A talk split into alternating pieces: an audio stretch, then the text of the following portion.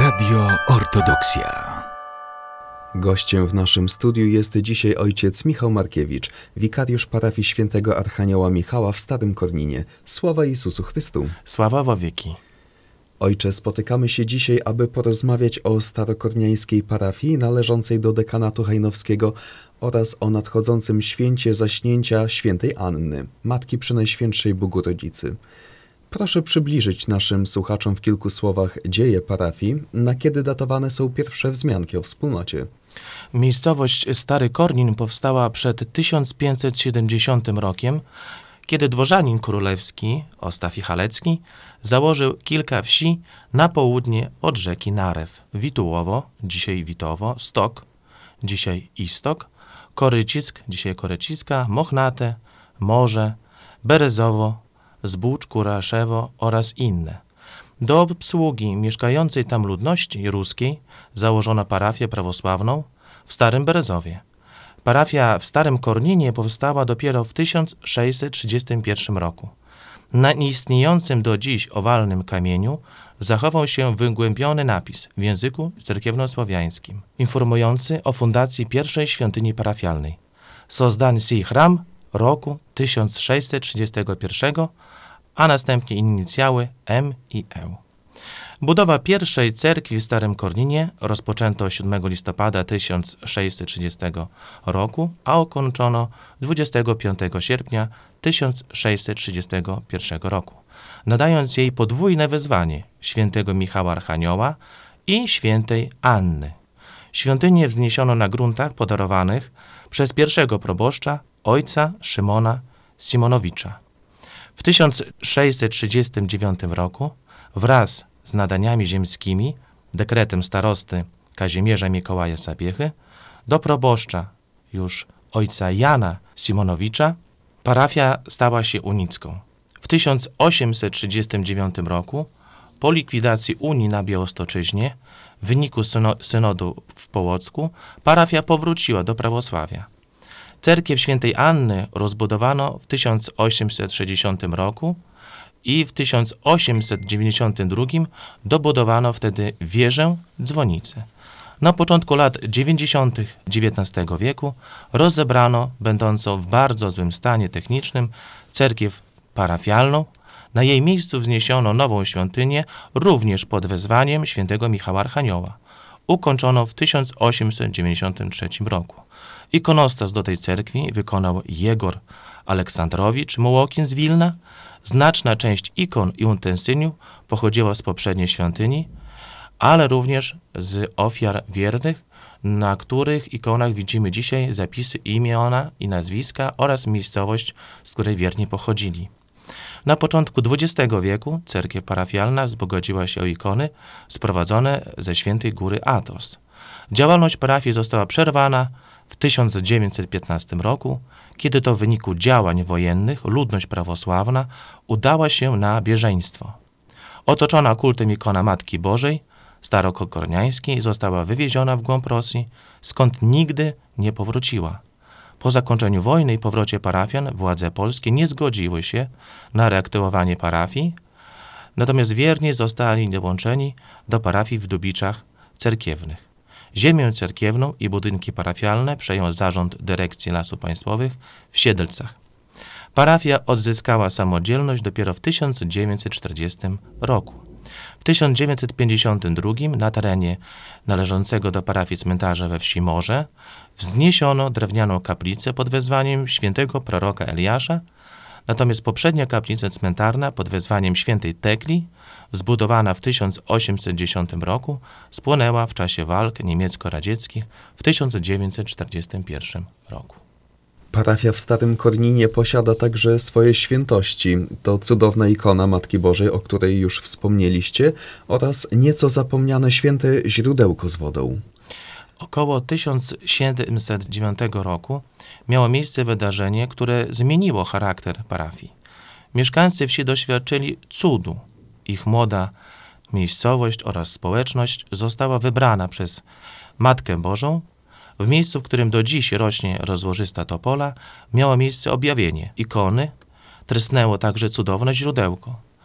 Przetrwało one do lat 60. XX wieku, natomiast w wyniku zmeliorowania gruntów wyschło.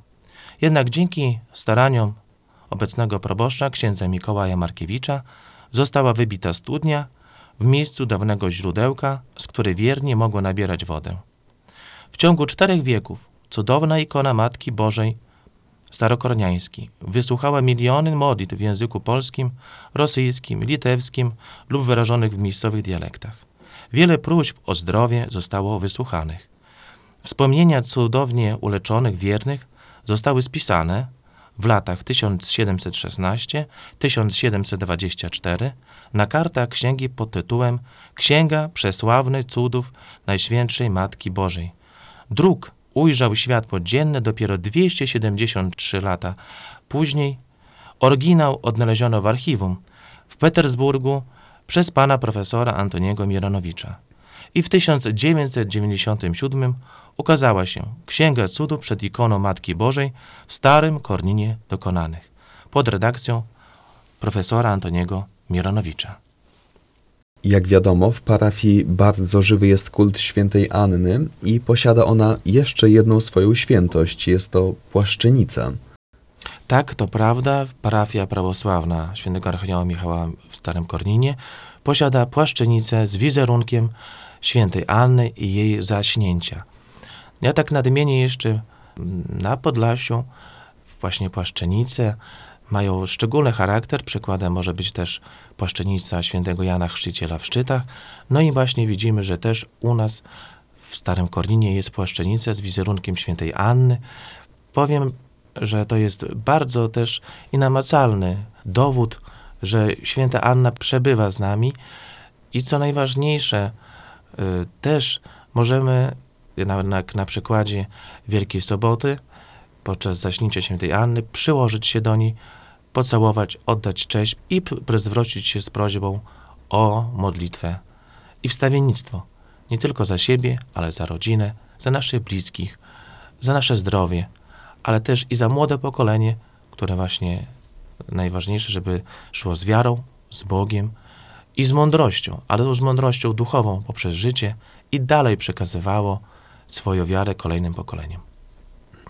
Y, Płaszczenica świętej Anny w przededniu święta na całonocnym czuwaniu, na wsienocznym dzieniu jest wynoszona z ołtarza i cała procesja idzie dookoła cerkwi świętego Michała Archanioła, gdzie po wejściu położona jest na grób, tak jak na przykładzie Wielkiej Soboty, kiedy płaszczynica z wizerunkiem Jezusa Chrystusa też jest kładziona na grób.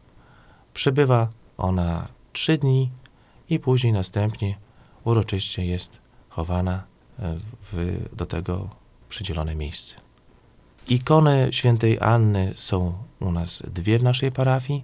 W cerkwi świętej Anny jest ikona świętych Bogodziec, świętych jo Joachima i Anny oraz ikona świętej Anny z wizerunkiem Joachima i jej zaśnięcia w cerkwi świętego Michała Archanioła. To zawsze jest pytanie, dlaczego był kult świętej Anny, skoro była taka ikona Matki Bożej starokorniańskiej. Moim zdaniem, na przykładzie historyków, pod wezwaniem były, cerkiew była po podwójnej Michała Archanioła świętej Anny, ale również też, że ikona w czasie bieżeństwa naszej ludności została utracona i ludzie widząc, że mając te dwie cerkwie, pozostali wierni pierwszym wiekom i, i pierwszej tradycji naszej parafii, czyli kulcie świętej też Anny. Dlatego, że pamiętajmy, że święta Anna jest matką Przenajświętszej Bogorodzicy, a co najważniejsze i co ciekawe, że w naszej parafii dużo dziewczynek, dużo kobiet nosi właśnie imię świętej Anny, poprzez to, że właśnie cerkwie są, ale też i można powiedzieć, że to jest szczególne święto, dlatego że to święto jest rodziny, bliskich i ważne, żeby każdy młody człowiek, każdy, który ma rodzinę, każdy, który już chce założyć rodzinę, a z jakichś powodów mu się nie udaje, właśnie przybył do Starego Kornina i wzniósł swoje modlitwy do świętych Joachima i Anny. Będąc w Starym Korninie, uwagę pielgrzymów przykuwają kajdany zawieszone pod chórem. To nieprzypadkowy przedmiot. Z dzieciństwa pamiętam opowieść rodziców o cudownym wydarzeniu związanym z tymi kajdanami. Ojcze, przybliżcie tę historię. Tak, oczywiście.